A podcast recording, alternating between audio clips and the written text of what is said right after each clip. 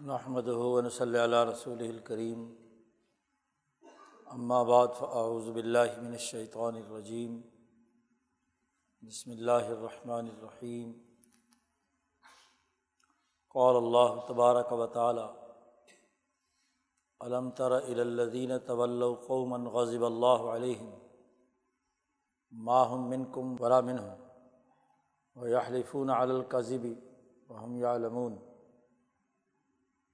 وقال تعالی، استحفظ علیہم الشیطان فانصاہم ذکر اللہ اولئک حزب الشیطان، الا ان حزب الشیطان هم الخاسرون. ان الذين يحادون الله ورسوله اولئك في الازلين كتب الله لاغلبن انا ورسلي وقال النبی صلی اللہ علیہ وسلم، کانت بنو اسرائیل تسوسحم الانبیاء، کلما حلق نبی خلف نبی۔ و ان لا نبی آبادی سیقون خلفاء و یکسرون وقال النبی صلی اللہ علیہ وسلم لا تزال طائفة من امتی قائمین علی الحق. لا يضرهم من خالفهم. صدق اللہ مولان العظیم و صدق رسول النبی الکریم معزز دوستوں ہم نے گزشتہ جمعے میں دورۂ تفسیر قرآن حکیم کے آغاز کے حوالے سے یہ بنیادی بات عرض کی تھی کہ کتاب اللہ، کتاب مقدس، قرآن حکیم کی حکمت کو سمجھنا آج کے دور کی سب سے بڑی ضرورت ہے۔ قرآن حکیم کی آیات اور احکامات پر عمل درآمد کے لیے جب تک صحیح قرآن حکمت جو امبیا علیہم السلام اپنے اپنے اقوام کو سمجھاتے ہیں۔ خاص طور پر رسول اللہ صلی اللہ علیہ وسلم نے جو حکمت اور فہم و بصیرت کے ساتھ ان آیات پر عمل کرنے کے لیے نظام تشکیل دیا تھا، جب تک اسے نہیں سمجھیں گے، اس وقت تک دراصل ہمارا قرآن فہم اور شعور درست نہیں ہوگا۔ حکمت کو سمجھنا اس لیے بھی ضروری ہے کہ یہ دور حکمت کا ہے۔ اب نبی اکرم صلی اللہ علیہ وسلم کے بعد کوئی نبی نہیں آئے گا۔ اس لیے کوئی بھی آدمی یہ دعویٰ نہیں کر سکتا کہ وہ نبوت کی اساس پر کوئی بھی بات کہہ رہا ہے۔ نبوت کی جتنی باتیں تھیں وہ رسول اللہ صلی اللہ علیہ وسلم نے انسانیت کے سامنے رکھ دیں۔ وہی مطلوب قرآن حکیم کی شکل میں اور وہی غیر مطلوب احادیث مبارکہ کی صورت میں۔ آپ صلی اللہ علیہ وسلم کا جو علم تھا، علوم نبوت تھے، وہ انسانیت کے سامنے آ گئے۔ دنیا سے جب نبی اکرم صلی اللہ علیہ وسلم تشریف لے گئے، صحابہ اکرام رضوان اللہ علیہ مجمعین کا دور شروع ہوا خلفۂ راشدین کا دور کا آغاز ہوا، تو ان علوم نبوت پر، حکمت کی اساس پر نظام بنانے کا دور شروع ہوا ہے، جو قیامت تک جاری رہے گا۔ اب وہ لوگ جو علوم نبوت کی حکمت سمجھتے ہیں، اس کے اسرار و رموز سے واقف ہیں، اس کی حکمت عملی جانتے ہیں۔ اس کو صحیح طور پر سمجھ کر اپنے اپنے دور، اپنے اپنے زمانے، اپنے اپنے گرد و نواح میں موجود افراد کو تعلیم و تربیت سے آشنا نہیں کریں گے تو کامیابی نہیں۔ صرف علوم نبوت کے الفاظ یاد کر لینا، اس کے قوانین جان لینا، یہ کافی نہیں ہے۔ سب سے پہلے تو ان قوانین کو عمل میں لانے کا صحیح طریقۂ کار جب تک وضع نہیں ہوگا، اس وقت تک کوئی بھی قانون روب عمل نہیں آ سکتا۔ فقائے کرام جنہیں ہم کہتے ہیں۔ صحابہ اور تعبین کے بعد، بلکہ فقائے صحابہ بھی فقائے تعبین بھی فقائے محدثین بھی۔ یہ دراصل فقاہت نام ہی اس حکمت کا ہے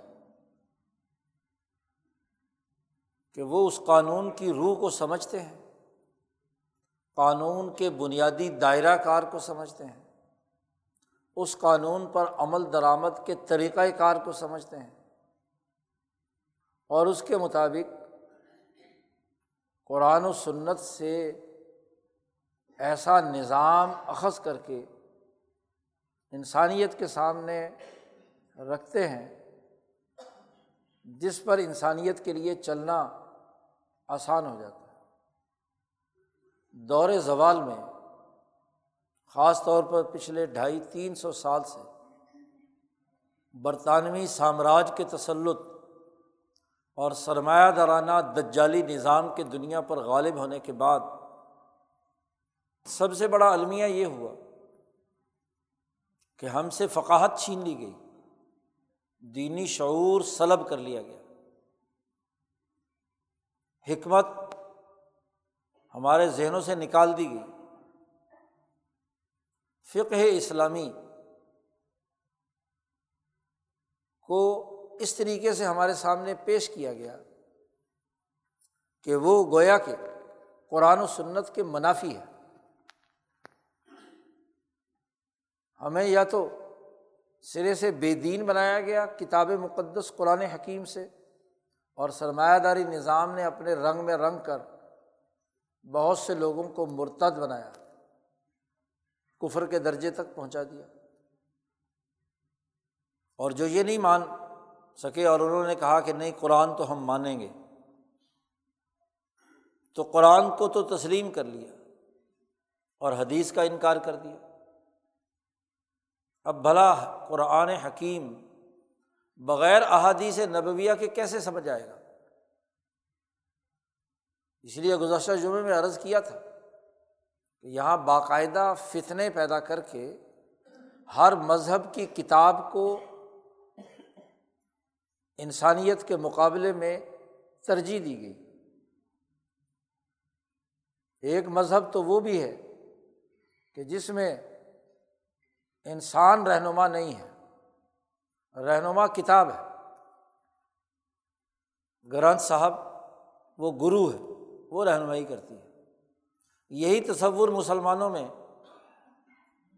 ہمارے بھٹکے ہوئے لوگوں کے ذریعے سے پیدا کیا گیا کہ بس اصل کتاب ہے۔ عالم کی کیا ضرورت ہے؟ فقی کی کیا ضرورت ہے؟ حکمت جاننے والے کی کیا ضرورت ہے؟ بس قرآن ہے، خود پڑھ لو اور کام کر لو۔ پڑھو اور سمجھو کیسے؟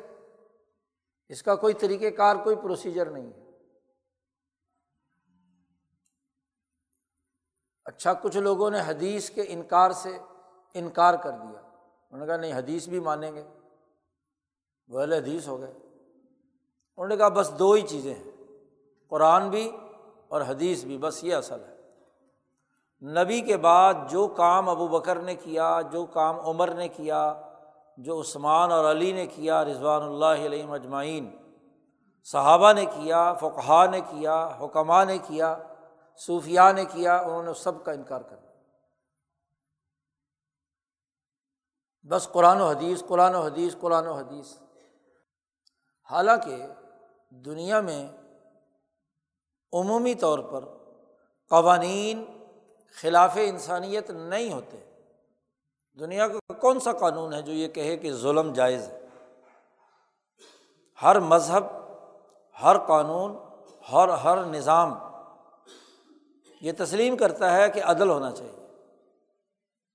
اصل بات یہ ہے کہ ظلم کی پہچان اور عدل کی پہچان اور وہ حکمت کے بغیر نہیں ہو سکتی۔ کہ کون سی بات سوسائٹی کے لیے ظلم ہے اور کون سی بات عدل ہے۔ جو عدل ہے اس کو قائم کرنے کے لیے اور جو ظلم ہے اس کے مٹانے کے لیے بائیلاز کی ضرورت ہے۔ اور بائیلاز حکمت، فقاہت، فہم اور شعور کے بغیر نہیں ہو سکتی۔ کون سا مذہب ہے؟ دنیا کا کون سا آئین اور دستور ہے جو جھوٹ بولنے کو جائز قرار دیتا ہے؟ کوئی نہیں۔ افاقی اصول ہے۔ معروفات میں سے۔ معروفات کا رد ہے۔ منقرات میں سے ہے جھوٹ بولنا۔ سچائی معروفات میں سے ہے، تمام مذاہب مانتے ہیں۔ لیکن سچائی کیا ہے؟ جھوٹ کیا ہے؟ اس کے سمجھنے کا پروسیجر کیا ہے؟ ورنہ جھوٹ کو سچ کہہ کے نافذ کر دو، اسی کو دجل کہتے ہیں۔ ہے جھوٹ، لیکن آپ پرپگنڈے کے بل بوتے پر اسے کہتے ہیں کہ نہیں نہیں، یہ سچ ہے۔ اور چونکہ سچ دنیا بھر میں سب کے لیے لازمی اور ضروری ہے، اس لیے جو میں سچ کہہ رہا ہوں وہ سچ ہے اور تم اسے مانو۔ فرعون نے بھی تو یہی کہا تھا نا، تم وہ رائے رکھو جو میں رائے رکھ رہا ہوں۔ فرعون نے کہا تھا۔ اور میں تمہیں جو راستہ دکھا رہا ہوں وہ بالکل رشاد ہے، رشد والا ہے، ہدایت والا ہے۔ تو یہ کیسے پتہ چلے گا کہ بھائی یہ سچ ہے یا جھوٹ ہے؟ اس کا کوئی کرائٹیریا تو ہوگا۔ اس کا کوئی معیار تو ہوگا۔ حکمت کے اصول پر حقائق دریافت کر کے جب ان کا تجزیہ کیا جائے گا، تب پتہ چلے گا کہ بھائی دودھ کا دودھ اور پانی کا پانی سامنے آ جائے، جھوٹ اور سچ کا پتہ چل جائے۔ پھر اس کے لیے کردار ادا کرنا پڑے گا۔ تو قانون تو تمام مذاہب میں کیا ہے؟ تمام اسکول آف تھاٹ میں سرمایہ داری میں سوشلزم میں ہاں جی یہودیت میں، عیسائیت میں، ہندو مت میں، اسلام میں بنیادی اصول انسانیت کے وہ ایک ہی ہیں۔ لیکن مسئلہ جھگڑا کہاں ہوتا ہے؟ کہ ان اصولوں پر عمل درآمد کا جو پروسیجر ہے سچ کو سچ کہنا ہے، جھوٹ کو جھوٹ کہنا ہے۔ وہ پروسیجر کیا ہے؟ وہ یہودیت کا پروسیجر مسخ شدہ ہے۔ وہ اپنے پروسیجر کے ذریعے سے جھوٹ کو سچ بناتے ہیں۔ وہ عیسائیت کا پروسیجر غلط ہے۔ عیسیٰ علیہ السلام کے نام پر جھوٹا الزام لگا کر جھوٹ کو سچ بنا رہے ہیں۔ ظلم کو عدل کہہ رہے ہیں۔ ہندوؤں کا وہ پروسیجر غلط ہے جس کی اساس پر تحریف شدہ ہے۔ ان کے حکمار امبیا کا بیان کردہ نہیں ہے، جس کے ذریعے سے آپ سچ اور جھوٹ کے درمیان فرق اور امتیاز کر رہے ہیں۔ سرمایہ داری نظام اس لیے غلط ہے کہ وہ جو پروسیجر بیان کرتا ہے یا بناتا ہے، سرمایہ کو استعمال میں لانے کا اور محنت کے حقوق ادا کرنے کا وہ پروسیجر غلط ہے کہ محنت کش کے حق پر ڈاکہ ڈالتا ہے اور سرمایہ کی طاقت کو تین چار گنا زیادہ بنا کر پیش کرتا ہے۔ تو پروسیجر غلط ہے نا۔ ورنہ تو سرمایہ کے بغیر دنیا میں کوئی کام ہوتا ہے اور محنت کے بغیر بھی کوئی کام نہیں ہوتا۔ تو دونوں کا پروسیجر کیا ہوگا؟ طریقہ کار کیا ہوگا؟ نظام اسے کہتے ہیں، نظام اس سے بحث کرتا ہے۔ کون بے وقوف ہے یہ کہے گا کہ سرمایہ کوئی چیز پیدا نہیں کرتا، وہ اس کا کوئی کا کردار نہیں ہے۔ کردار ہے۔ لیکن ان کے کمبینیشن کس احساس پر ہوگا؟ سوشلزم بھی جب محنت کی طاقت بیان کرتا ہے اپنے فلسفے میں، تو سرمایہ کا انکار کر دیتا ہے۔ پروسیجر پر اختلاف۔ وہ کہتا ہے پورا کا پورا سرمایہ، تمام اشیا حکومت کی ملکیت میں آ جائیں بس۔ اور حکومت کیا ہے؟ کیا وہ صحیح ہے یا غلط ہے؟ جھگڑا یہاں ہے۔ کیا پرولتاریہ کی آمریت نتائج پیدا کر سکتی ہے؟ جب آمریت ہے تو آمریت تو ہمیشہ سے غلط نتائج پیدا کرے گی۔ تو اختلاف پروسیجر اور یہ پروسیجر بنتا ہے فقاہت سے، شعور سے، حکمت سے۔ گرد و پیش کے حقائق دریافت کرنے سے۔ قرآن حکیم نے اس حکمت کو مختلف انداز اور اسلوب میں بیان کیا ہے۔ نبی اکرم صلی اللہ علیہ وسلم نے اس کی وضاحت اپنے عمل میں، احادیث میں، سیرت میں، کردار میں لوگوں کے سامنے پیش کی صحابہ کو اس کی تعلیم دی ہے۔ یو المحم الکتاب بل حکمت یہ حکمت سکھائی ہے۔ کتاب بھی سکھائی، کتاب بھی اہم ہے، قرآن بھی اہم ہے جو اللہ کی طرف سے نازل ہوا۔ اور قرآن کو سکھانے کے ساتھ ہی حکمت بھی سکھائی۔ کہ اس قرآن حکم پر عمل درآمد کا طریقۂ کار کیا ہو، تاکہ پتہ چلے کہ خرابی کی جڑ کہاں ہے۔ مکے کے مشرق بنیادی انسانی افاقی اصولوں کو مانتے تھے۔ حج بھی کرتے تھے، نماز بھی پڑھتے تھے، بیت اللہ کا طواف بھی کرتے تھے۔ اپنے آپ کو ابراہیمی بھی کہتے تھے کہ ہم ابراہیم کے ماننے والے ہیں۔ لیکن پروسیجر خراب کر رکھے تھے۔ اس پر عمل درآمد کا طریقہ غلط تھا۔ اس کا سسٹم صحیح نہیں تھا۔ اسی کو تو رسول اللہ صلی اللہ علیہ وسلم نے ہٹ کیا۔ ایسے ہی جو یہودی تھے مدینہ میں، جب آپ مدینہ منورہ تشریف لائے، تو مدینہ کے یہودیوں کا بھی یہی مسئلہ تھا۔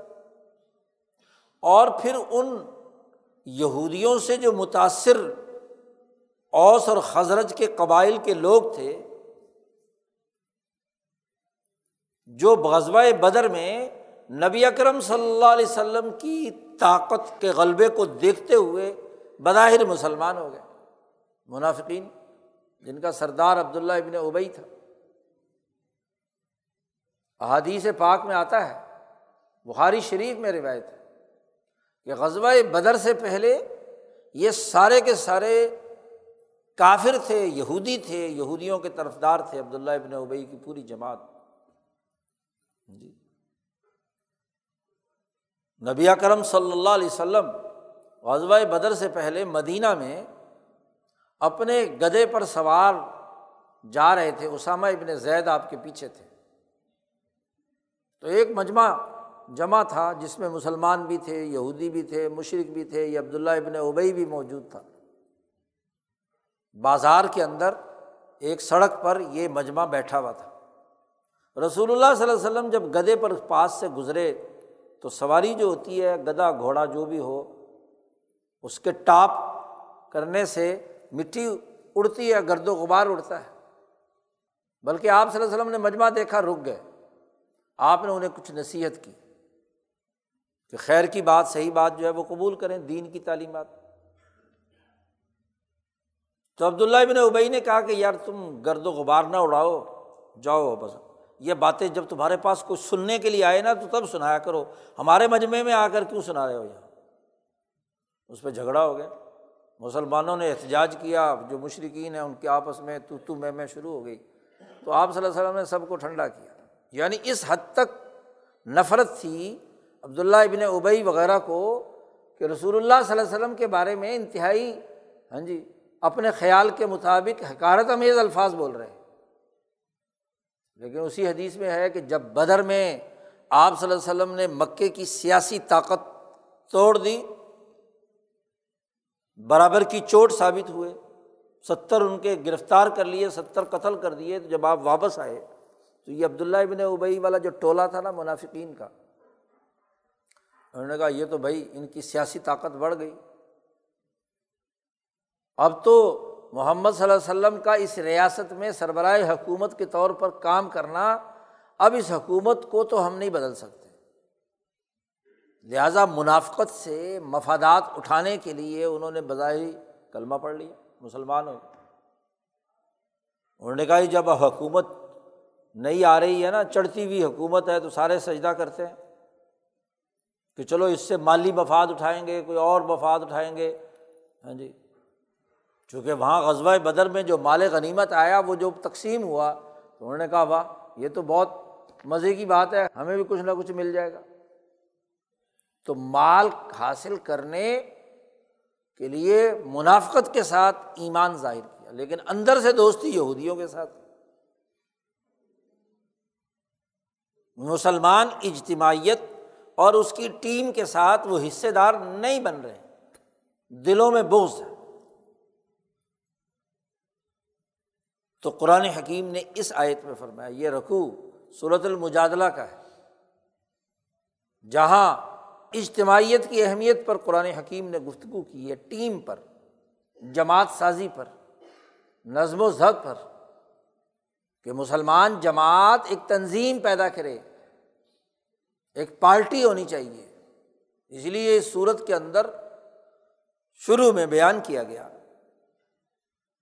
کہ جہاں بھی تین آدمی کوئی بھی مشورہ کریں گے تو چوتھا خدا ہے۔ چار آدمی کریں گے تو پانچواں خدا ہے۔ پانچ کر رہے ہوں گے، مشورہ تو چھٹا خدا ہے۔ اس لیے تم جو مشاورت کر رہے ہو، تم جو اجتماعیت قائم کر رہے ہو، اس کے لیے ضروری ہے کہ یہ دیکھو کہ اللہ دیکھ رہا ہے۔ اب حکمت کے اصول پر جب تک پارٹی نہ بنائی جائے تو کوئی مکمل تبدیلی کا عمل نہیں ہو سکتا۔ اسی لیے تو مکہ میں آپ نے تیرہ سال جماعت بنائی۔ اور یہاں بھی وہ تین سو تیرہ کی جماعت جس نے بدر میں شکست دی ہے دشمن کو، وہ بھی بنیاد مرسوس ہے۔ اب اس کی اثاث پر نئے مدو تلاش کر کے اس ٹیم کا حصہ بنانا ہے اور اس میں اجتماعیت پیدا کرنی ہے۔ جو بھی اس نظریے کو قبول کرے تو وہ جماعت کے ساتھ اجتماعیت کے ساتھ اب اس موقع پر اللہ پاک نے کہا کہ علم تارا اے محمد صلی اللہ علیہ وسلم، آپ نے دیکھا ان لوگوں کو کہ طول قومن غزب اللہ علیہم، کہ جنہوں نے دوستیاں لگائی ہوئی ہیں۔ ایسی قوم کے ساتھ جن پر اللہ کا غضب آیا ہے، یہودی۔ یہ یہودی جن پر اللہ کا غضب ہے، غضب کیوں ہے؟ کہ ایک دجالی نظام بنایا ہے۔ تو رات اللہ کی کتاب ہے۔ موسا علیہ السلام پر نازل ہوئی ہے۔ نام موسا علیہ السلام کا لیتے ہیں، نام کتاب اللہ تو رات کا لیتے ہیں۔ لیکن جو سسٹم بنائے ہوئے ہیں، وہ اللہ کی غضب کو دعوت دینے والے ہیں۔ جھوٹ کو سچ بنانے کے، تحریف کرنے کے۔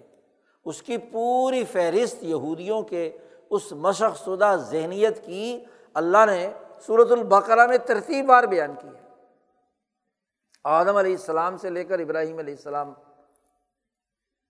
ان دونوں کا تذکرہ کیا اور درمیان میں یا بنی اسرائیل، یا بنی اسرائیل، کہہ کے بنی اسرائیل کے امراض بیان کیے ہیں کہ کون سے معاہدے تم نے توڑے، کس طریقے سے تم نے اپنے لوگوں کو قتل کیا، کون کون سے جھوٹ بولے، کون کون سا تم نے حرکتیں کی، اس کی تفصیلات اللہ نے قرآن میں بیان کی۔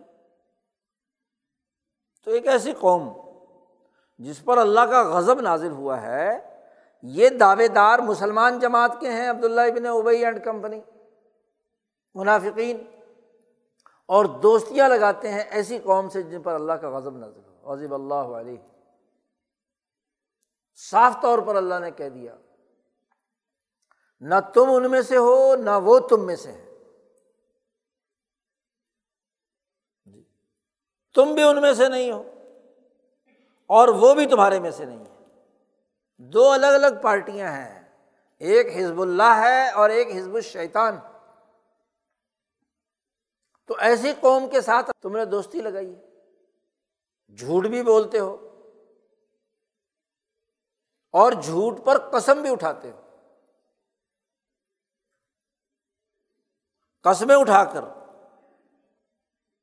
ان کو اپنی ڈھال بناتے ہو اللہ کا راستہ روکنے کے لیے۔ بدیانتی کا ارتکاب کیا، پورے رقو میں اللہ نے بات بیان کی۔ تو واضح طور پر منافقین وہ ہیں جو یہودیوں سے دوستی لگائے، عیسائیوں سے دوستی لگائیں ایسی قوم سے دوستی لگائیں جن پر اللہ کا غضب ہے، سسٹم کی خرابی کی وجہ سے۔ بدیانتی کی وجہ سے، ظلم کی وجہ سے۔ اور پھر اللہ پاک نے ان کی ساری حرکتیں بیان کرنے کے بعد کہا، استحوذ علیہم الشیطان فانساہم ذکر اللہ۔ ان پر شیطان مسلط ہو چکا ہے۔ اور شیطان نے انہیں اللہ کا ذکر بھلا دیا ہے، فانساہم ذکر اللہ۔ بھلانا کیا ہے؟ کہ جو قانون اللہ نے نازل کیا، جو ضابطہ اللہ کی طرف سے آیا، جو حکم آیا، اس کو تو پسے پش ڈال دیا۔ اور اس کی جگہ پر جھوٹ گھڑ کے ایسا سسٹم بنایا کہ ظاہری طور پر تو وہ نظر آئے کہ یہ کیا ہے، اللہ کا حکم ہے۔ اور نتیجہ جو ہے وہ ظلم، ستم اور انسانی دشمنی، کفر کے طور پر ظاہر ہو۔ نتیجہ نتیجہ درست ثابت نہ ہو، تو یہی تو نسان ہے۔ کہ جان بوجھ کر یہ حرکت کر رہے ہیں۔ تو استحوذ علیہم الشیطان۔ اور اس شیطان نے بھلا دیا انصاہم ذکر اللہ۔ جیسے آدم کو شیطان نے بھلایا، اللہ نے وہاں بھی یہی ذکر کیا نا۔ آدم کو شیطان نے بات بھلا دی وہ جو درخت نہ کھانے کی تھی۔ کہ بلا تقربا حاضی شجارا تھا یہ حکم جو ہے بھلا دیا۔ دوسرا، ایک نیا چکر ڈال کے ایسی حکمت، ظالمانہ حکمت اختیار کی کہ آدم اس کے اندر مبتلا ہو گئے۔ تو یہاں بھی انسا ہم ذکر اللہ۔ شیطان نے اللہ کا ذکر بھلا دیا۔ کہ جو اس کا صحیح طریقۂ کار، اس کی حکمت، اس کا طریقۂ کار تھا، اسے چھوڑ کر ایک نئے ٹریک پر ڈال دیا۔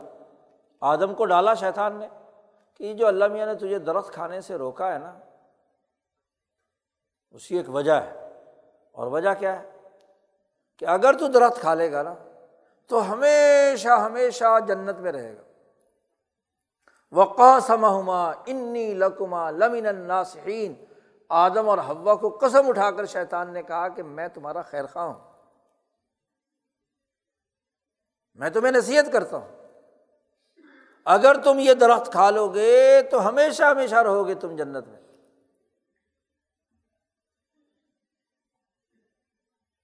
آدم نے سوچا کہ بھائی یہ تو بڑی اچھی بات ہے۔ بھائی اب تک جنت میں رہا ہوں تو اب تو مجھے ہمیشہ ہمیشہ جنت میں رہنا چاہیے۔ جو خواہش ہوتی ہے وہ پوری ہو جاتی ہے۔ تو یہ جو مزے کی زندگی ہے، یہ ختم نہیں ہونی چاہیے۔ تو ایسے ہی عالم کے بیٹوں کو بھی اگر کہیں سامراج سے مفت کی روٹی ملے، مفت کا ہوٹل ملے، کھاوا ملے، تو بڑی جلدی کیا ہے، شیطان کے پیچھے بھاگ پڑتے۔ کوئی سرمایہ دار دے، کوئی سرمایہ دارانہ نظام دے، باقیوں سے لکما چھین کر ایک سرمایہ دار کو، ایک حکومت کو ایک فرد کو، ایک مخصوص جماعت کو کیا ہے، نوازے کہ تم عیاشی کرو۔ تو یہی تو عالم نے بھی سوچا کہ چلو ایسے کر لیتے ہیں۔ کہ ہمیشہ ہمیشہ جنت میں رہیں گے، لہٰذا پھل کھا لو۔ جی۔ حکمت بگڑ گئی نا، طریقہ کار بگڑ گیا۔ قانون کو بدل دیا۔ اس کا رخ ختم کر دیا۔ اور جب رخ ختم ہو جائے تو اس کا ہدف ہی اور ہوتا ہے۔ یہاں بھی یہی کہ شیطان ان پر مسلط ہے کہ جو بظاہر کن کا ذکر کر رہے ہیں۔ یہی منافقین جو یہودیوں سے دوستی لگائے ہوئے تمہاری پارٹی کے فرد نہیں ہیں۔ وہ تمہارے ساتھ کوئی تعلق نہیں رکھتے اور تم ان سے یاریاں لگاتے ہو۔ تم ان سے دوستی رکھتے ہو۔ تم ان کے ساتھ کیا ہے؟ تو کہتے ہیں گہری دوستی دل کی۔ ایک ہے لین دین دنیا کا۔ معاملات مواصلات وہ تو جائز ہے۔ کس نے کہا ہے؟ انسان انسان سے لین دین کرتا ہے۔ سیاسی زندگی میں، معاشی زندگی میں۔ ایک دلی وہ دوستی جس کی اساس پر ان کے ظلم، ان کی خرابی اس کو نہ سمجھا جائے۔ یہ جو دلی دوستی ہے، گہرا تعلق ہے، ایک دوسرے کے ساتھ یاری ہے، یہ نہیں ہونی چاہیے۔ اس کو بنا کر دیا یہاں اللہ۔ کیوں؟ جب آدمی کسی کی دوستی میں شریک ہوتا ہے تو اس دوست کی عادات و اطوار اور اس کے طور طریقے اس کے اندر آ جاتے ہیں۔ نبی کرم صلی اللہ علیہ وسلم نے فرمایا کہ یہودیوں کے علماء پر اللہ نے لانت کیوں بھیجی؟ اس کی وجہ بیان کرتے ہوئے فرمایا کہ جب ان میں بڑے بڑے ظالم حکمران لوٹ مار کرنے والے انسانوں کا مال ظلم سے کھانے والے طبقے پیدا ہو گئے، تو شروع شروع میں وہ جو حافظ تھے تورات کے، وہ مولوی اور حبر تھے، بڑے بڑے پیر تھے، روحبان تھے، انہوں نے بڑا بنا کیا شروع شروع میں۔ مدرسوں میں تقریریں کی ان کا بھی تو مدرسہ تھا نا، بیت المدراس۔ جی یہودیوں کے مدرسوں کا ذکر۔ جی تو وہ جو درس و تدریس کرنے والے تھے، انہوں نے شروع شروع میں روکا کہ بھائی یہ تم اللہ کے حکم کی خلاف ورزی کر رہے ہو۔ تو رات کے خلاف بات۔ اچھا پہلے تو اپنے اپنے مدرسوں میں بیٹھ کر روکا، اپنی اپنی مسجد کے ممبروں پر روکا۔ پھر انہوں میں سے کچھ نے سوچا کہ بھائی ان کو تبلیغ ان کے محل میں جا کر کرنی چاہیے۔ جی، پارلیمنٹ میں، ایوان صدر میں، گورنر ہاؤس میں، وزیر اعلیٰ ہاؤس میں ان کو وہاں جا کر تبلیغ کرنی چاہیے۔ تو بظاہر گئے تبلیغ کرنے، بات سمجھانے کے لیے۔ وہاں جب کر و فر دیکھا، وہاں موٹے موٹے قالین دیکھے، وہاں کھابے دیکھے اور وہاں جناب کر و فر دیکھا، تو پھر تبلیغ کے نام پر روز ہی وہاں پہنچنے لگے۔ جی۔ کیونکہ اس میں مزہ آتا تھا۔ جی۔ اور پھر تبلیغ کی تبلیغ ہو گئی اور کھابے کا کھابا ہو گیا، ان کے ساتھ دوستی لگانی شروع کر دی۔ جب دوستی لگائی تو ایستا ایستا خربوزے کو دیکھ کر خربوزہ رنگ پکڑتا ہے نا۔ تو ایسے ہی یہ جتنے بھی یہود کے علماء تھے، یہ بھی ان کی صحبت کے اثرات لینے لگے۔ بلکہ ایک حدیث میں آپ صلی اللہ علیہ وسلم نے فرمایا، ابھی پچھلے دنوں رحیمیہ میں بھی چھپی تھی کہ بعض لوگ کہتے ہیں کہ جی ہم انہیں دین سکھانے جاتے ہیں۔ اور ہم وہاں جا کر اپنے دین کو بچا لیں گے اور ان سے ہم دور رہیں گے، ان کو بات سمجھائیں گے۔ لیکن ہوگا کیا؟ کہ کچھ عرصے کے بعد یہ بھی انہیں کی طرح رنگے جائیں گے۔ یہ بھی اسی طرح مال، کوٹھی، بنگلہ، جائیداد، کاریں، گاڑیاں، دو دو کروڑ کی گاڑیوں میں جھوٹیں گے یہ بھی۔ ہوں گے مولانا کیونکہ مفت کی ملے گی۔ تو یہ وہاں سے ان کو مال اکٹھا کرنے کی عادت پیدا ہو گئی۔ اللہ نے لانت اس لیے کی کہ وہ جو بیٹھا تھا حکومت پہ، وہ تو ممکن ہے کہ تورات نہ جانتا ہو، قرآن نہ جانتا ہو، اور جہالت کی وجہ سے خواہش پرستی میں مبتلا ہوا۔ اور تم تو قرآن کا حکم جانتے تھے، یہ قرآن کا حکم ہی بتانے گئے تھے، یہ تورات کی بات ہی بتانے گئے تھے۔ اور پھر تم نے اس کی خلاف ورزی کر کے خود بھی وہی کام کرنے شروع کر دیے جو وہ کر رہے ہیں۔ یہ ہے لانت اس وجہ سے یہود کے علماء پر لانت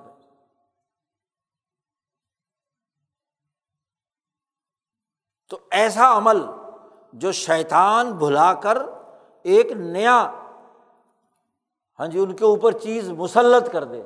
یہ ہے خرابی کی بات۔ فن صاحم ذکر اللہ ذکر شیطان نے انہیں بھلا دیا۔ استحوذ علیہم الشیطان۔ شیطان مسلط ہو گیا۔ فانسا ہم ذکر اللہ۔ قرآن کہتا ہے الا کا حزب الشیطان۔ یہ شیطان کی پارٹی ہے۔ شیطانی گروہ ہے۔ شیطانی پارٹی ہے اور شیطانی پارٹی ہمیشہ خسارے میں ہو اس آیت کے ذیل میں محدثین نے ایک حدیث نقل کی امام ابو داود سنن میں نقل کرتے ہیں۔ خطبے میں میں نے ابھی پڑھی۔ مامن سلاستن فیقر او بدون تین آدمی مسلمان۔ تین آدمی۔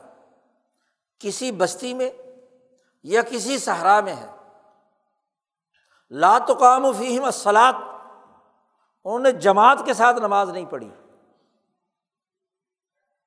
اگر وہ ہیں تین ہی صرف ایک بستی میں بندے، ایک محلے میں تین بندے، ایک علاقے میں تین محلے جنگل ہو باہر ہو، سفر میں ہے، صحرا میں ہے یا محلے میں ہے، بستی میں ہے۔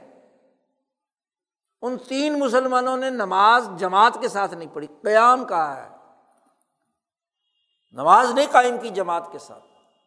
تو نبی کرم صلی اللہ علیہ وسلم اللہ استحوذ شیطان ان کے اوپر شیطان مسلط ہو گیا۔ شیطان نے تفریق پیدا کر دی۔ تینوں الگ الگ نماز تو پڑھ رہے ہیں، اپنے اپنے گھر میں پڑھ رہے ہیں، اپنے اپنی جگہ پر پڑھ رہے ہیں۔ اجتماعیت نہیں قائم کی انہوں نے۔ تو آپ صلی اللہ علیہ وسلم نے فرمایا فعلئی کا بل جما تم پر لازمی ہے جماعت قائم کرنا۔ مسلمان ہونے کا مطلب جماعت کا قائم کرنا۔ اور یہ پوری صورت مجادلہ جو ہے، یہ جماعت کے لیے تو ہے۔ جماعت سازی کا ذکر ہے۔ اس میں صدر کا ذکر ہے۔ جو مجالس قائم کرے گا، مجالس کا ذکر ہے۔ جس کے ممبران ہوں گے، ان کی اجتماعیت ہوگی۔ پھر مجلس میں شرکت کے اصول بیان کیے اسی صورت میں۔ تو اسی کی تشریح میں حضور صلی اللہ علیہ وسلم نے فرمایا کہ فعلئی کا بال جما تم پر لازمی ہے کہ جماعت کے ساتھ اکٹھے ہو کر جو کام بھی کرنا ہے، نماز ہے، باقی امور ہیں سیاست ہے، معیشت ہے، سسٹم ہے، علیہ کا بل جمع لازم ہے اعلیٰ الزام کے لیے آتا ہے عربی زبان میں۔ کہ تم پر لازم ہے جماعت، علیہ کا بل جمع اور پھر ایک بڑی اہم بات فرمائی۔ کہ بھیڑیا اس بکری کو جو ریوڑ سے علیحدہ ہو، اسے بڑی جلدی کھا جاتا ہے، ہڑپ کر جاتا ہے، کیونکہ وہ اکیلا پھر رہی ہے، جماعت کے ساتھ نہیں ہے، جو بھیڑ یا بکری ریوڑ کے ساتھ ہے، جماعت کے ساتھ ہے، اس کو بھیڑیا نہیں کھا سکتا۔ اتنا بڑا مجمع ہے۔ اور جو اکیلا پھر رہا ہو اسے بھیڑیا کھا جاتا تو علیہ کا بل جمع مسلمان وہ ہے جس کی اپنی اجتماعیت ہو۔ پیچھے کہہ دیا کہ تمہارا نہ یہودیوں سے تعلق اور نہ یہودیوں کا تم سے تعلق، تم پر تو شیطان مسلط ہو چکا ہے۔ منافقین کو کہا۔ تم تو بکھرے ہوئے ہو۔ تم تو شیطانی پارٹی بن چکے ہو۔ آپ دیکھیے کہ یہ آیت مبارکہ واضح طور پر یہ ہدایت کر رہی ہے کہ مسلمان اجتماعیت بغیر جماعت کے نہیں ہوگی اور اگر جماعت نہیں ہے، اکیلے اکیلے ہیں، تو بھیڑیا کھا جائے آج بھیڑیا کھا رہا ہے غزہ کے فلسطینیوں کو۔ اکیلا چھوڑ دیا۔ اور ساری کی ساری جماعت جو ہے، وہ طول قوم غازب اللہ علیہم۔ وہ یاریاں اور دوستیاں لگائی ہوئی ہے، ایسی قوم سے جس پر اللہ نے غضب نازل کیا ہے۔ یہودیوں اور عیسائیوں سے، سہونیوں سے۔ سہونیت کے یار بنے ہوئے ہیں۔ طول قومن غزب اللہ علیہ علم تارا رسول اللہ صلی اللہ علیہ وسلم سے کہا، اللہ نے، کیا تو نے دیکھا نہیں؟ دیکھ نہیں رہا تو۔ اور حضور صلی اللہ علیہ وسلم کی اساس پر ہر قرآن پڑھنے والے سے کہا ہے علم تارا کیا تو دیکھ نہیں رہا؟ ان لوگوں کو ان منافقوں کو وہ پوری جماعت جو یاریاں لگا رہی ہے، دوستی لگائی ہے، نبھا رہی ہے کس کے ساتھ؟ ایسی قوم کے ساتھ جس پر اللہ کا غضب نازل ہو چکا ہے۔ جو ملون ہے، وہ سہونیت، وہ ظلم و ستم کا نظام۔ تو افطراک و انتشار پیدا کر کے شیطان کا مسلط ہو جانا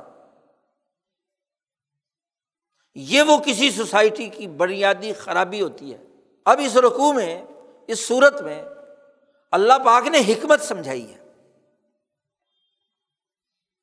کہ مجلس قائم کرنے، اس کا نظم و ضبط قائم کرنے، اس جماعت قائم کرنے کے لیے لازمی اور ضروری ہے کہ گرد و پیش کے حقائق کو دریافت کر کے یہ دیکھا جائے کہ کسی جماعت کے اوپر شیطان تو مسلط نہیں ہے۔ شیطان تو فیصلے نہیں کرا رہا۔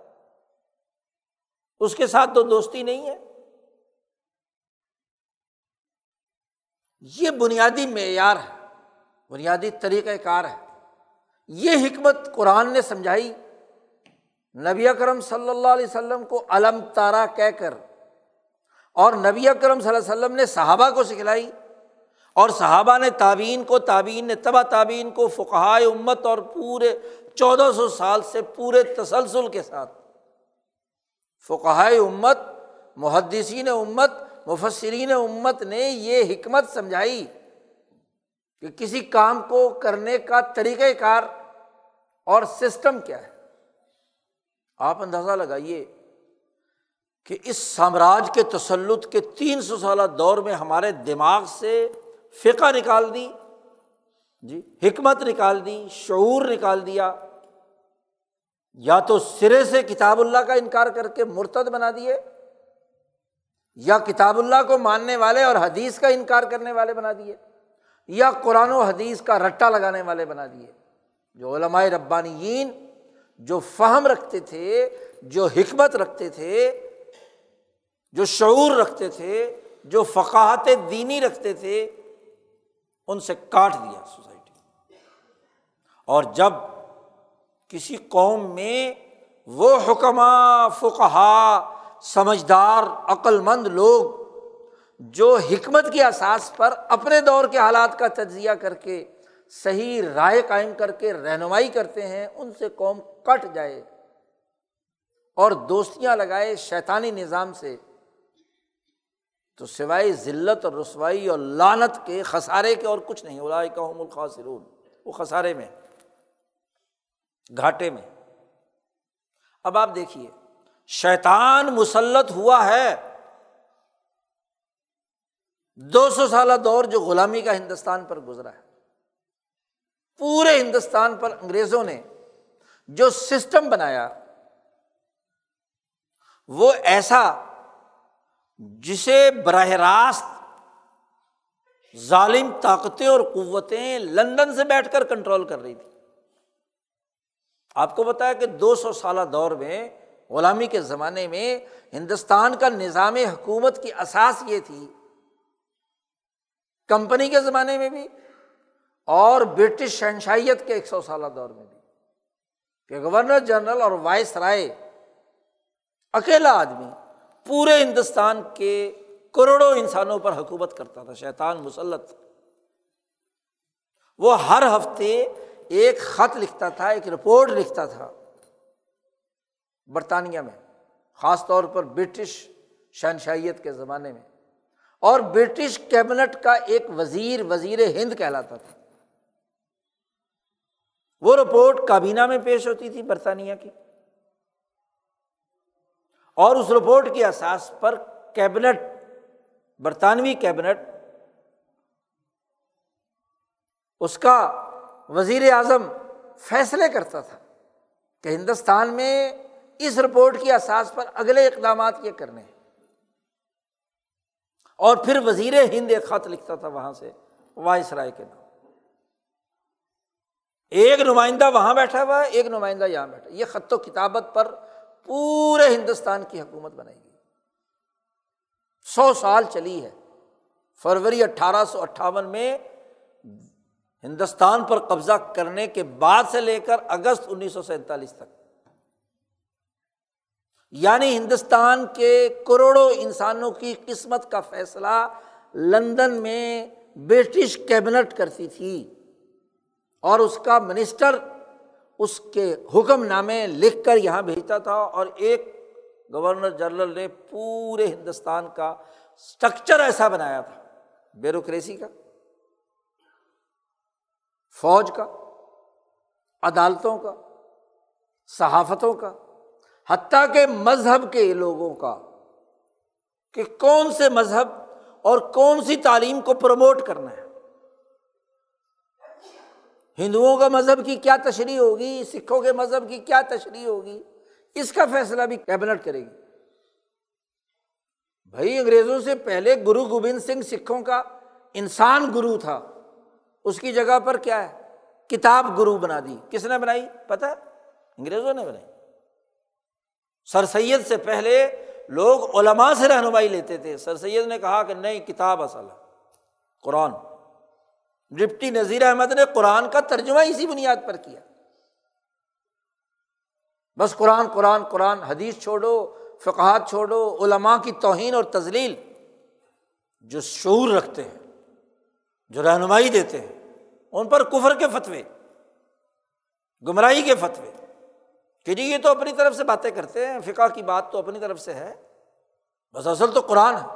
بھائی، قرآن سمجھا ہے، اس فقی نے، اس مفتی نے، اس ہاں جی دین کی سمجھ پیدا کی ہے تو اس نے بات کی ہے نا یہ۔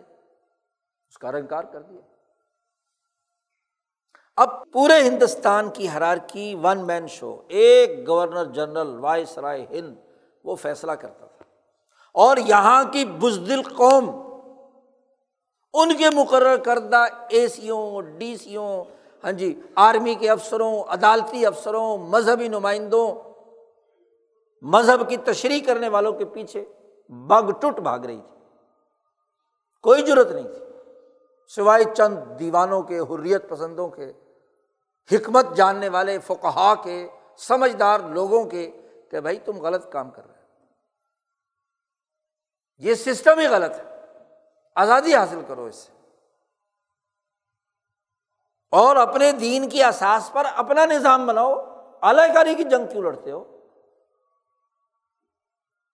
اور پھر انیس سو سینتالیس میں ماشاء اللہ آزادی کے نام پر آپ کی ریاست بنا دی، دو تین ریاستیں بنا دی، ہندوستان بنا دیا، بنگلہ دیش بعد میں بن گیا ہے۔ تو ان کی حکومتیں کون کنٹرول کرتا ہے؟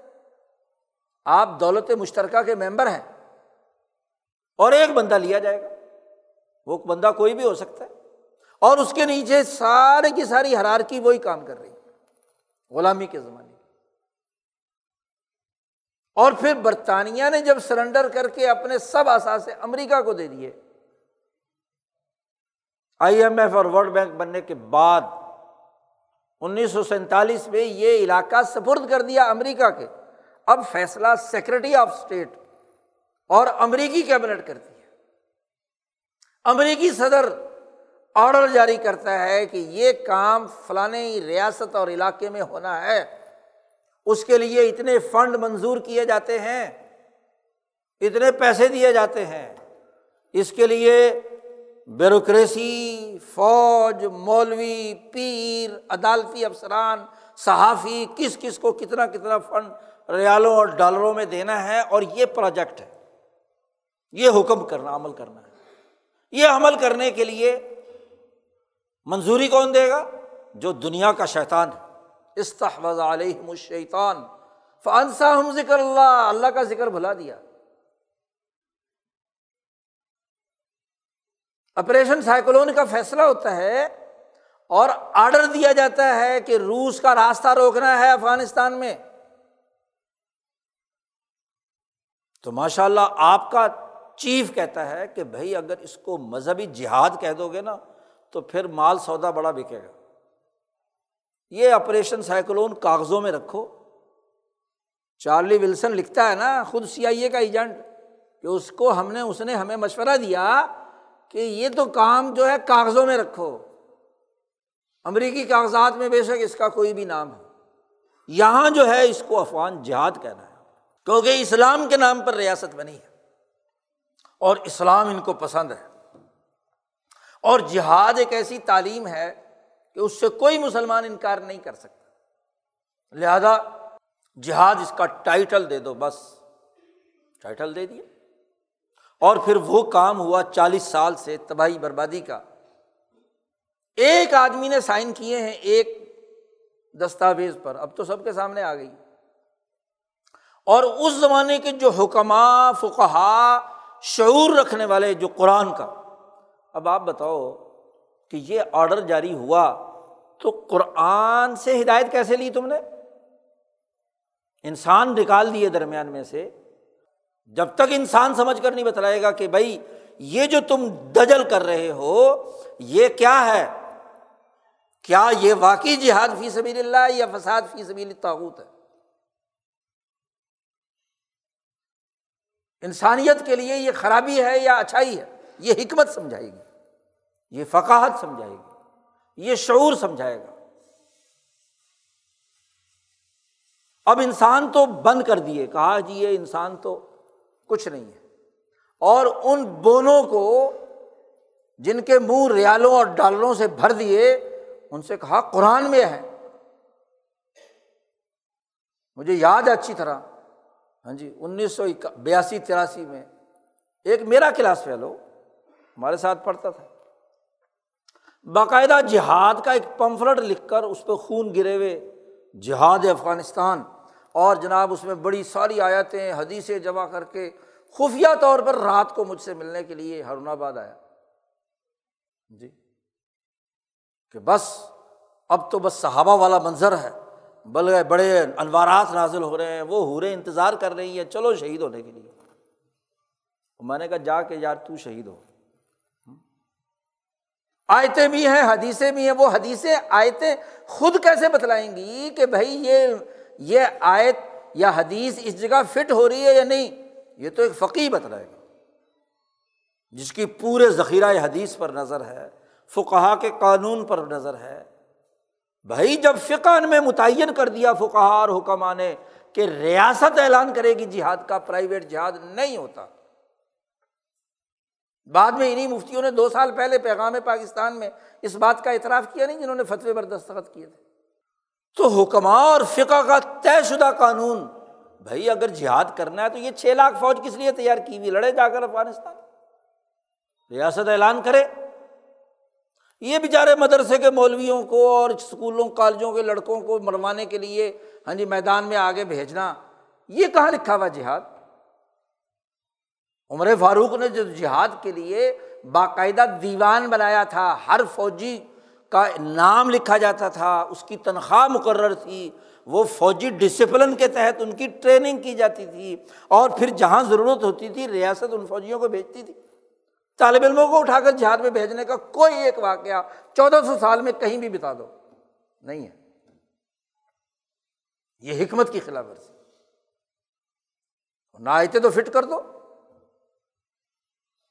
آیتوں کو سمجھنے والا انسان ہوتا ہے۔ اور انسان پر تم نے کفر کا فتوا لگا دیا کہ بھائی یہ تو جہاد کا منکر ہے۔ جی۔ ان سب نے مل کر، کیونکہ آڈر دیا گیا کہ بھائی اگر یہ بات چلتی رہی تو مدرسوں کے لڑکے ہمیں فراہم نہیں ہوں گے۔ اسکولوں کالجوں کے لوگ مرنے کے لیے تیار نہیں ہوں گے، لہٰذا اس کو روکو۔ اور روکنے کا ایک ہی طریقہ سامراج نے اختیار کیا فتوا لگا دو۔ مذہبی ہو تو فتوا لگا دو، اور اگر سیاسی ہو تو غدار کہہ دو۔ اور جب ضرورت ہو وہ غدار واپس کیا ہے؟ ملک چلانے والا ہو جاتا ہے۔ چاہے لندن سے بھاگا ہوا آدمی لے کر لانا پڑے۔ جی غدار نہیں رہتا، وہ وفادار ہو جاتا ہے۔ کل تک وہ کرپٹ ہوتا ہے، اگلے دن کیا ہے؟ جب ضرورت پیش آتی ہے یا اس کو کام لینا ہوتا ہے تو ٹھیک ہو جاتا کل تک کافر ہوتا ہے تو اگلے دن کیا ہے؟ مسلمان ہو جاتا ہے جب ضرورت ہوتی ہے۔ تو حکمت اصل ہے، یاد رکھو۔ رسول اللہ صلی اللہ علیہ وسلم کے دنیا سے جانے کے بعد اب کوئی نبوت کا دعویٰ نہیں کر سکتا۔ اب نبوت قرآن اور حدیث میں ہے اور قرآن اور حدیث پر عمل درآمد کے لیے حکمت ہوگی حکمہ ہوں گے۔ صحابہ نے یہ حکمت استعمال کی۔ اور آیات کا مطلب سمجھایا۔ ورنہ تو آیت کی بنیاد پر اگر کوئی اپنا مطلب خود نکالنے لگے تو وہ خارجی لوگ جو خلیفہ وقت حضرت علی کرم اللہ وجہ کے خلاف جنگ لڑ رہے ہیں، اور وہ بھی تو آیت پیش کر رہے تھے نا۔ بھائی جب حضرت علی نے حضرت امیر معاویہ رضی اللہ تعالیٰ عنہ سے تحکیم قبول کر لی کہ حکم اور سالس ہمارا فیصلہ کریں گے۔ تو ان خارجیوں نے کیا کہا تھا؟ حضرت علی کے لشکر میں جو شامل تھے، بیس ہزار۔ اور وہ بیس ہزار بھی کون کون سے تھے؟ روایات اور واقعات میں آتا ہے، ابن عباس نے خود جا کر آنکھوں سے دیکھا۔ سارا دن قرآن پڑھتے تھے، حافظ قرآن تھے۔ ساری رات عبادت کرتے تھے، روزے رکھتے تھے۔ اتنی بڑی بڑی ڈاڑیاں، گنجی ٹینڈ اور ہاں جی بڑے بھاری بھرکم اور ہر وقت ذکر تصویر میں مشہور۔ تھے آیت کی تشریح کر رہے ہیں کہ ان الحکم اللہ کہ آڈر اور حکم صرف اللہ کا ہے، کسی انسان کا نہیں۔ یہی تو خارجیوں نے کہا تھا۔ اور حضرت علی کو نوزب اللہ کافر قرار دیا، گمراہ قرار دیا کہ آپ نے ابو موسا شری کو اپنا سالس بنا کر آپ نے شرک کیا ہے، کہ آپ اللہ کے علاوہ ایک انسان کا حکم مان رہے ہیں۔ امر بن آس کو رضی اللہ تعالیٰ عنہ کو حکم مان کر آپ نے شرک کیا ہے۔ دیکھو عائد کی تشریف کس کے خلاف اس آدمی کے خلاف جو داماد رسول ہے، اس آدمی کے خلاف جس کے بارے میں کہا کہ اقضاہم علی، کہ کسی بھی جھگڑے اور لڑائی کے اندر سب سے بہترین عدل و انصاف کا فیصلہ کرنے والے صحابہ میں علی المرتضیٰ ہیں۔ جن کی فقاہت پر ابو بکر اعتماد، عمر کا اعتماد، عثمان کا اعتماد، ان کی فقاہت کو چیلنج کر رہا ہے وہ مولوی جو قرآن کا حافظ ہے اور جناب والا عبادتیں کر رہا ہے اور وہ کہتا ہے کہ جی یہ تو انہوں نے شرک کر دیا۔ حکمت کو چیلنج کیا نا۔ فقاہت کو چیلنج کیا علی کی۔ بڑا سمجھایا، بڑے دلائل دیے۔ خود حضرت عبداللہ ابن عباس رضی اللہ تعالیٰ عنہما کو حضرت علی نے بھیجا کہ ان بے وقوفوں کو جا کر سمجھاؤ۔ وہ پورا مکالمہ، مناظرہ جو ان کے متکلم اور حضرت ابن عباس کے درمیان ہے، وہ تاریخ کی کتابوں میں محفوظ ہے۔ قرآن کی آیتیں پیش کی اس کے مقابلے میں کہ بھائی میاں بیوی کا جھگڑا ہو جائے تو اللہ نے کہا ہے کہ اس جھگڑے کو نمٹانے کے لیے دونوں طرف سے حکم اور سالس مل کر ان کے درمیان صلاح کرائیں۔ وصل ہو خیر تو جب ایک گھر برباد ہو رہا ہو، میاں بیوی کا اختلاف ختم کرنے کا معاملہ ہو، وہاں صلاح کے لیے حکم بنایا جا سکتا ہے، تو یہ سیاسی جھگڑا نمٹانے کے لیے جو حضرت امیر معاویہ اور حضرت علی کے درمیان ہے، اس کے لیے کیوں نہیں حکم بنایا جا سکتا؟ لیکن ان کی سوئی اٹکی ہوئی ہے ایک ہی جگہ پر کہ جی بس آئے آئیے انہیں اللہ۔ کوئی دلیل سے۔ اور جب نہیں سمجھ میں آئی اور نہیں مانا تو پھر خلیفہ وقت حضرت علی المرتضیٰ نے ان کے خلاف جنگ لڑی۔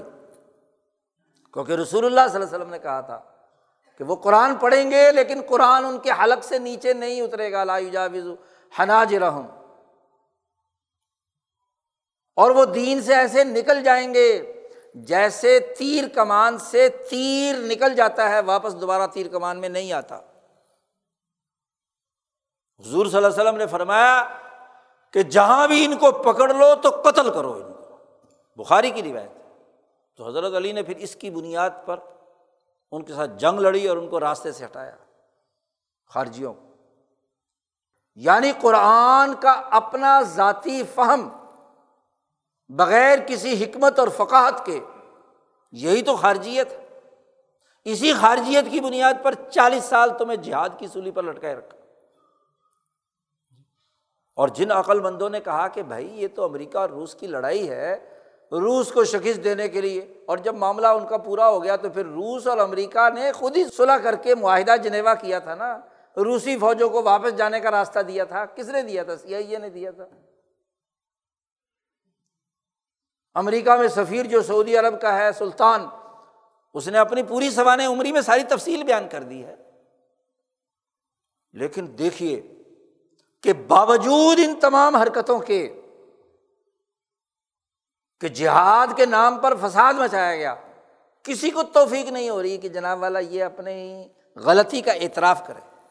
آج بھی ڈٹ کر کہتے نہیں جی ہمارا تو کام ہم نے بالکل صحیح کیا۔ تو یہ ہے طول قومن غضب اللہ علیہ جی یہ وہ لوگ ہیں جنہوں نے اللہ نے جن قوموں پر غضب نازل کیا ہے ان کے دوست ہیں یہ، ان کے ساتھ دوستی نبھا رہے ہیں۔ آج یہی دوستی ہے کہ غزہ تباہ و برباد ہو رہا ہے۔ اور غزہ کی تباہی و بربادی پر کوئی مسلم ملک سرکاری طور پر اعلان کرنے کے لیے تیار نہیں۔ اچھا ابھی پیغام پاکستان میں ان مفتیوں نے کہا کہ بھائی پرائیویٹ جہاد نہیں ہو سکتا، ریاست اعلان کرے گی۔ تو کسی ریاست نے اعلان نہیں کیا، نہ پاکستان نے، نہ سعودی عرب نے، نہ عرب لیگ نے، نہ او آئی سی نے، حتیٰ کہ وہ فلسطینی اتھارٹی جس کی لولی لنگڑی جو حکومت بھی ہے، اس نے بھی اعلان نہیں کیا۔ اپنے ہی فتوے کے خلاف مفتی کھڑے ہو کر کنوینشن سینٹر میں کہتا ہے، جنگ جاری رہے گی، جہاد جاری رہے گا۔ جنگ بندی نہیں ہونی چاہیے۔ امریکہ بھی کہتا ہے جنگ بندی نہیں ہونی چاہیے، آپ کا مفتی بھی کہتا ہے جنگ بندی نہیں ہونی چاہیے۔ کیا مطلب؟ اس کا مطلب یہ کہ تمہاری دوستی ہے ان لوگوں سے جو کہتے جنگ بندی نہیں ہونی چاہیے۔ کوئی تو سرکاری اعلان نہیں کر رہا حکومت، اور یہ پرائیویٹ جہاد کا اعلان کر رہے ہیں کہ جی قتل کرو، جاری رکھو۔ اور قتل عام میں نتیجہ کس کا ہے؟ فلسطینیوں کی تباہی بربادی ہے نا۔ ان کو جہاد کی سولی پر چڑھا کر پورے فلسطینیوں کو مروا دینا ہے یا سب کو ریفا کراسنگ سے گزار کر مصر پہنچا دینا ہے اور غزہ پلیٹ میں رکھ کر اسرائیل کے حوالے کر دینا ہے۔ کیا اس وقت غزہ کی وہ صورت حال نہیں جو یہودیوں کے بارے میں قرآن نے کہی؟ کہ جب تم نے فساد مچایا تھا، تو ہم نے اپنے بندے تمہارے گھروں میں داخل کیے، فجاسو خلالت دیار قرآن کے الفاظ ہیں۔ تمہاری ہر ہر گلی، محلے، سڑک، بازار، گھر گھر کے اندر ہم نے دشمن کو داخل کر دیا تھا وہ یہودیوں۔ آج غزہ کی ہر ہر گلی، محلے، بازار اور ہر ہر گھر کے اندر اسرائیلی داخل نہیں ہو گئے۔ تو تم کس مقام پر کھڑے ہو؟ تمہاری غلط حکمت عملی، غلط حکمت کا نتیجہ، حکمت کو نظر انداز کیا۔ بس آئے تھے جہاد پڑھ لی آئے تھے کتال پڑھ لی، وہ جنگ جاری رہے گی۔ بھائی، اس کی حکمت کیا ہے؟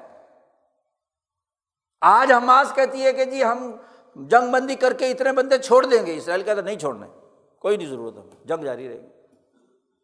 بھائی، اگر تم بندے بندے ہی چھوڑنے تھے، تو یہ پنگا لیا کیوں تھا؟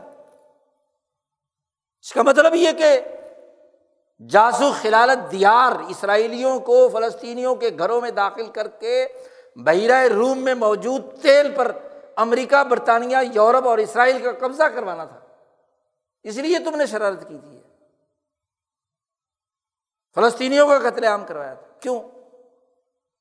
تو حکمت اور شعور نکل جائے تو پھر اسی طرح کی احمقانہ باتیں ہوتی ہیں جو قرآن نے اس رقو میں بیان کی قرآن نے تو کہا ہے، حزب اللہ وہ ہوتی ہے لا تجد قوم یؤمنون باللہ والیوم الاخری اگلی پوری لمبی آیت میں کہا کہ صحابہ جیسی تم جماعت دنیا میں نہیں دیکھو گے جو یحاد دون من حاد اللہ و رسول اللہ اور اس کے رسول کے جو دشمن ہیں، ان سے دشمنی رکھتی ہے۔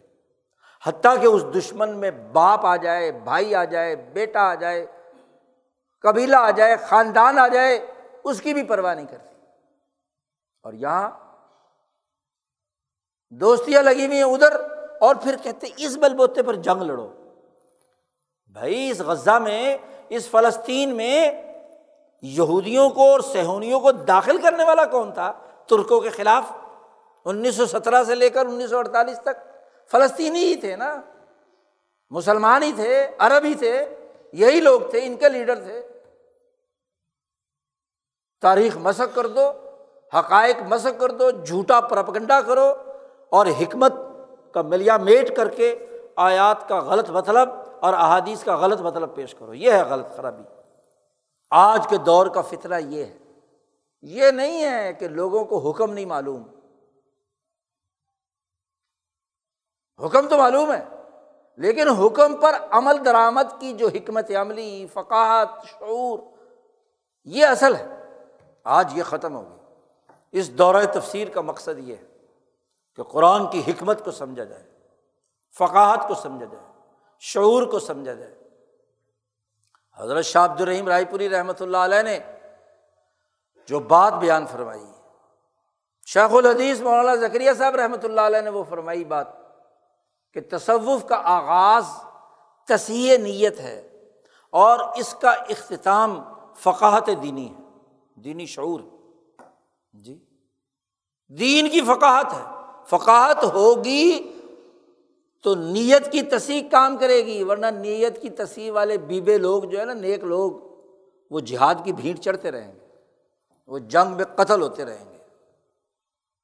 کیونکہ اصیل لوگ جو ہیں، جن کی نیت صحیح ہوتی ہے، وہ کچھ چیزوں کو، ظاہری چیزوں کو دیکھ کر اس کے پیچھے بھاگتے ہیں۔ جی۔ سمجھ تو ہونی چاہیے، شعور تو ہونا چاہیے، یہ اصل بات، تربیت اسے کہتے ہیں۔ آج جو ہم یہاں جمع ہوئے ہیں، اس کا مقصد قرآن کی حکمت کو سمجھنا ہے، اس کی فقاہت کو سمجھنا ہے، اس کے شعور کو سمجھنا ہے۔ ورنہ تو قرآن حکیم کا ترجمہ تو ہر جگہ پڑھایا جا رہا ہے۔ بڑے بڑے ہاں جی قرآن کے نام پر قرآن انسٹیٹیوٹ کھلے ہوئے ہیں، ترجمہ بھی پڑھا رہے ہیں، لفظی تشریح بھی کر رہے ہیں، احکامات بھی بیان کر رہے ہیں، لیکن من مانی تشریح، وہ حکمت، وہ شعور جو صحابہ سے لے کر امام شاہ ولی اللہ تک اور امام شاہ ولی اللہ دہلوی سے لے کر آج تک کے جو سمجھدار حکمت کے ساتھ قرآن حکیم کی پیغام کو منتقل کرنے والے اولیاء اللہ اور سچے لوگ ہیں، ان کی احساس پر سمجھنا۔ شاہ ولی اللہ نے جو اصول تفسیر متعین کیے ہیں۔ سید احمد شہید، شاہ اسماعیل شہید نے اس کی جو حکمت عملی بیان کی ہے۔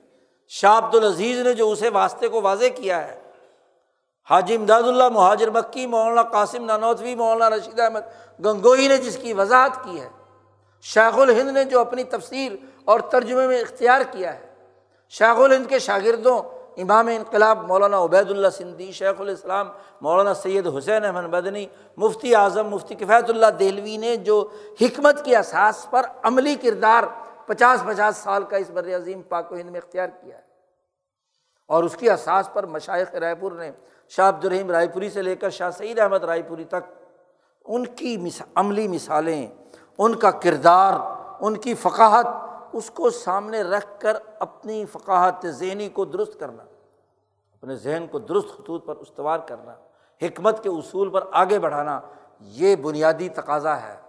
اس تقاضے کی تکمیل کے لیے ہم یہاں جمع ہوئے ہیں۔ ہمیں اپنی شعور کی آنکھ کھولنی ہے، قرآن حکیم کا فہم حاصل کرنا ہے۔ حکمت سمجھنی ہے اور قرآن حکیم کی اس دعوت کو اپنا عزم بنانا ہے، اپنا ارادہ بنانا ہے۔